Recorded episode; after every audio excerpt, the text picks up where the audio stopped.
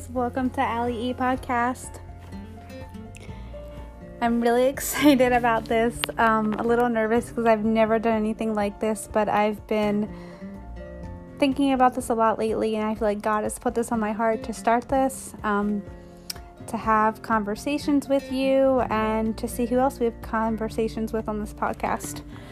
I'm going to say a lot of these podcasts that are to come in the future are going to just be unedited and raw, because one, I don't know if I have the time to edit these, but two, and more importantly, I don't want to put a fake version of me and what I think out there. I don't want to spend so much time on editing and making something perfect, because God does not call us to be perfect to come to Him.